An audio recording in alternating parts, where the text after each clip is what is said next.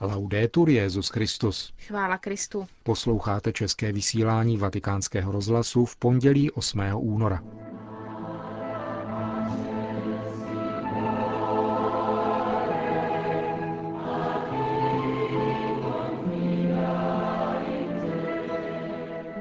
Dítě chce být milováno rodiči, kteří se mají vzájemně rádi, zdůraznil dnes Benedikt XVI. na setkání se členy Papežské rady pro rodinu.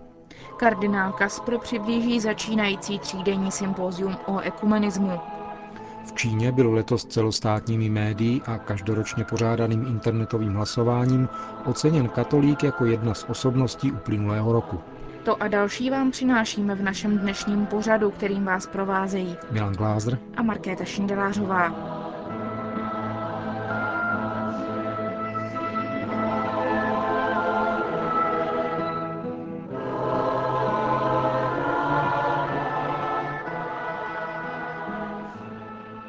Zprávy vatikánského rozhlasu. Vatikán.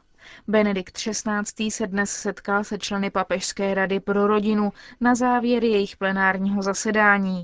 150 členů zmíněné papežské rady v čele s předsedou kardinálem Ennio Antonelim zahájili své zasedání dnes dopoledne mší svatou, které předsedal státní sekretář kardinál Bertone v bazilice svatého Petra. Svatý otec se ve své promluvě věnoval tématu rodiny jakožto nejlepší záruky práv dítěte a s odkazem na téma plenárního zasedání zvoleného v souvislosti s 20. výročím konvence generálního schromáždění OSN o právech dítěte řekl.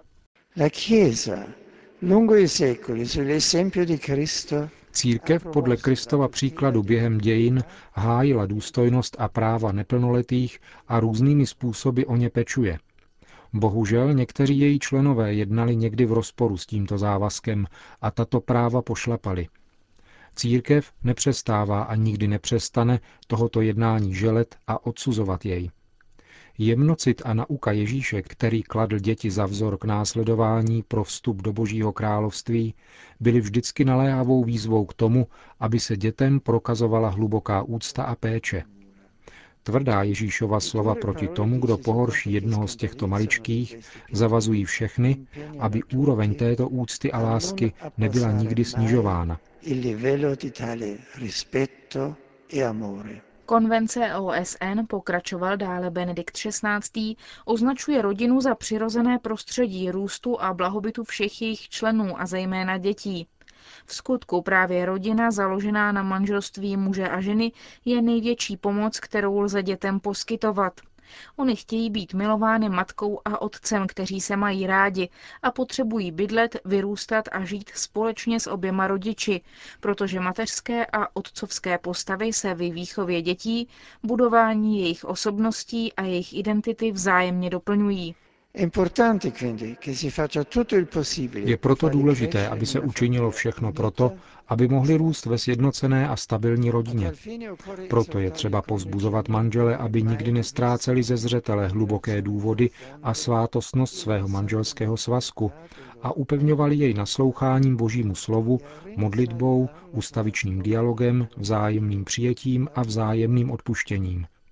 Neklidné rodinné prostředí, rozdělení rodičovského páru a zvláště odloučení rozvodem se neobejde bez důsledků pro jejich děti, zatímco podpora rodiny a prosazování jejího pravého dobra, jejich práv, jednoty a stability je ten nejlepší způsob, jak bránit práva a autentické požadavky neplnoletých. Řekl dnes dopoledne Benedikt XVI. členům Papežské rady pro rodinu. Vatikánský deník Osservatore Romano publikoval v nedělním vydání obsáhlou recenzi knihy Václava Havla Dopisy Olze, které vyšly v těchto dnech italsky.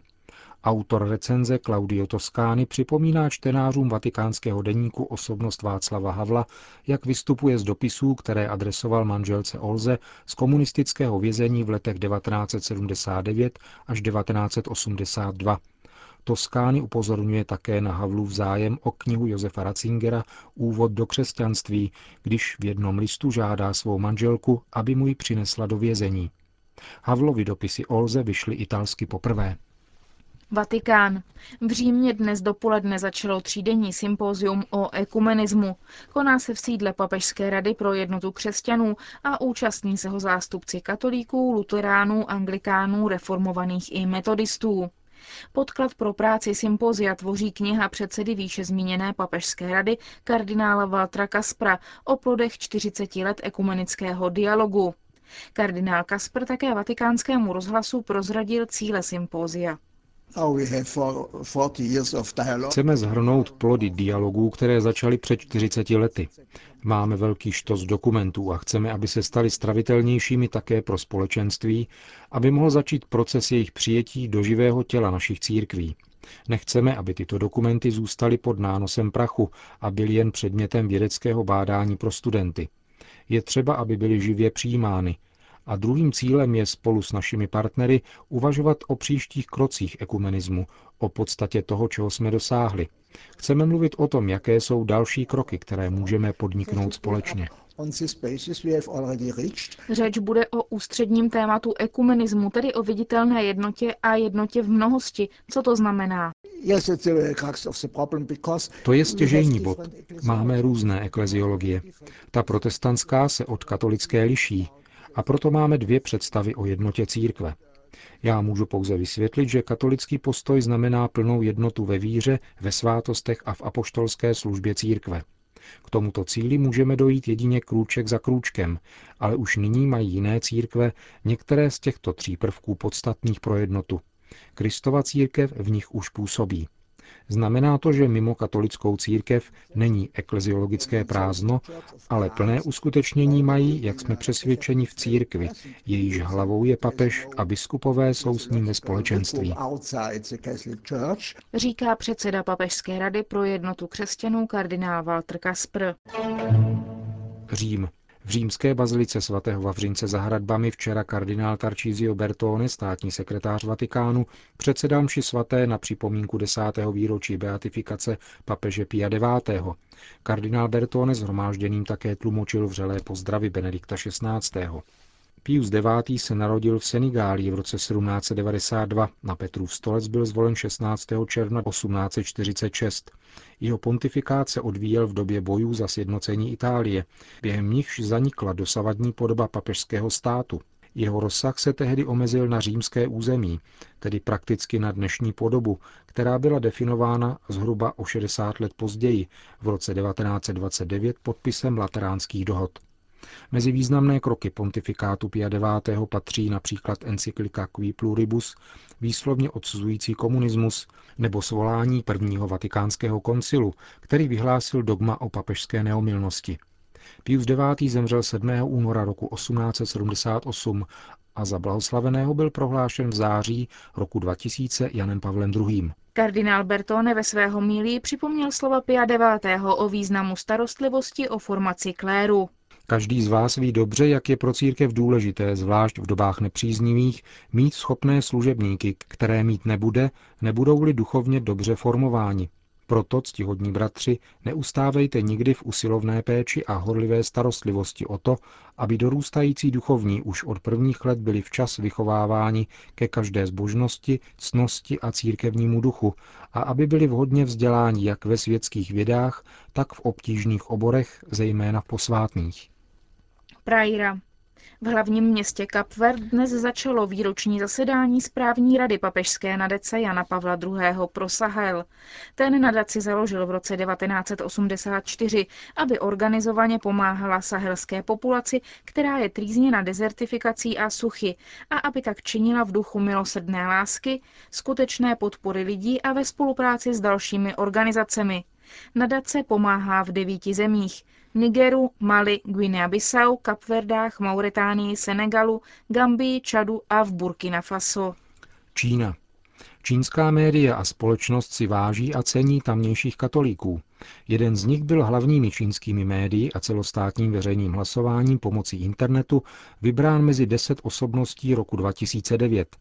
Dalším je univerzitní student, katolík, který zemřel při záchraně života dítěte a byl regionálními a krajskými úřady Čínské lidové republiky označen za morální vzor odvahy a obětavosti.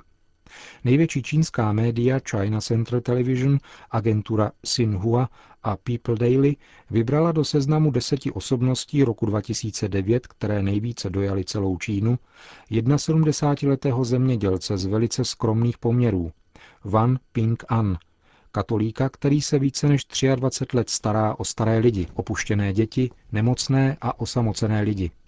Na poslední pozemské cestě doprovodil již 63 osob, o které se předtím staral a kterým vystrojil pohřeb. V roce 2000 se zadlužil, aby mohl postavit dům s 50 místnostmi pro lidi, kteří byli bez přístřeší. Roku 2007 mu jeden dobrodinec zaplatil cestu do Říma, kde se účastnil generální audience svatého otce, což sám označil za splnění svého celoživotního snu. Dnes byl vybrán z deseti tisíců lidí za kandidáta desítky osobností, které v loňském roce nejvíce dojali celou Čínu. Slavnostní vyhlášení těchto osobností proběhne v přímém přenosu na nový rok čínského kalendáře v hlavním večerním programu China Central Television. Wang Pin An však ve své prostotě jen opakuje. Ježíš nás učil, cokoliv jste učinili jednomu z těchto mých nejmenších, mě jste učinili.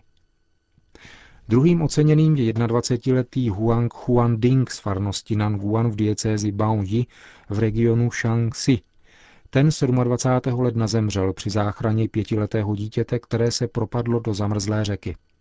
Na jeho pohřbu se 3. února sešlo tři tisíce věřících, spolustudentů a představitelů státních, regionálních a krajských úřadů, kteří jej oficiálně vyhlásili za vzor všeho obyvatelstva.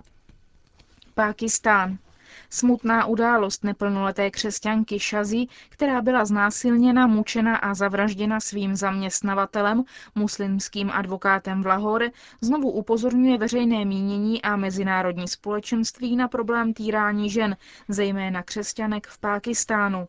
Informuje o tom agentura Fides a církev v Pákistánu. Podle nevládní organizace Aliance proti sexuálnímu násilí 91% domácích služek tvrdí, že byly vystaveny sexuálnímu násilí. Šazíja, která byla jednou z nich, byla o to bezbranější, že pocházela z křesťanské rodiny.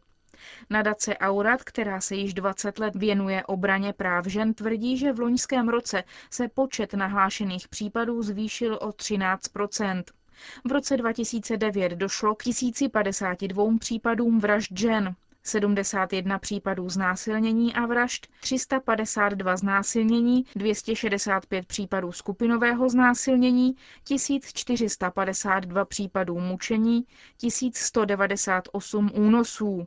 Některé z těchto případů se týkají i dětí, jako v případě čtyřleté holčičky, znásilněné a zavražděné letos 31. ledna ve vesnici blízko Faisalabádu v oblasti Punjab. Situace je skutečně zneklidňující, říkají zdroje agentury Fides. Sociální diskriminace proti náboženským menšinám se šíří, a to zvláště násilí na ženách, které prosazují skupiny militantních islámských extrémistů, ale i příslušníci středně bohaté vrstvy, jako v případě 12-leté pákistánské dívky Shazí. Něpokalanov. V polském Něpokalanově, známém františkánském centru, začal celopolský sjezd exorcistů, kteří se letos zabývají tématy rozlišování posedlosti od psychické choroby, meditativními metodami dálného východu a aktuálními duchovními hrozbami. Jak zdůraznil jeden z nich, otec Aleksandr Posadsky, práce exorcisty vyžaduje především rozvahu. Určitě vyžaduje poctivost a také zbožnost, protože se věnujeme duchovnímu boji a nejenom nějakému vykládání určitých teorií.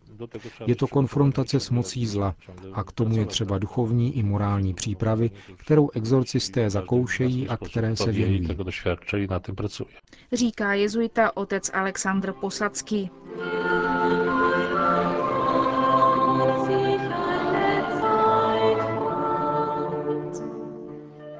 Končíme české vysílání vatikánského rozhlasu. Chvála Kristu. Laudetur Jezus Christus.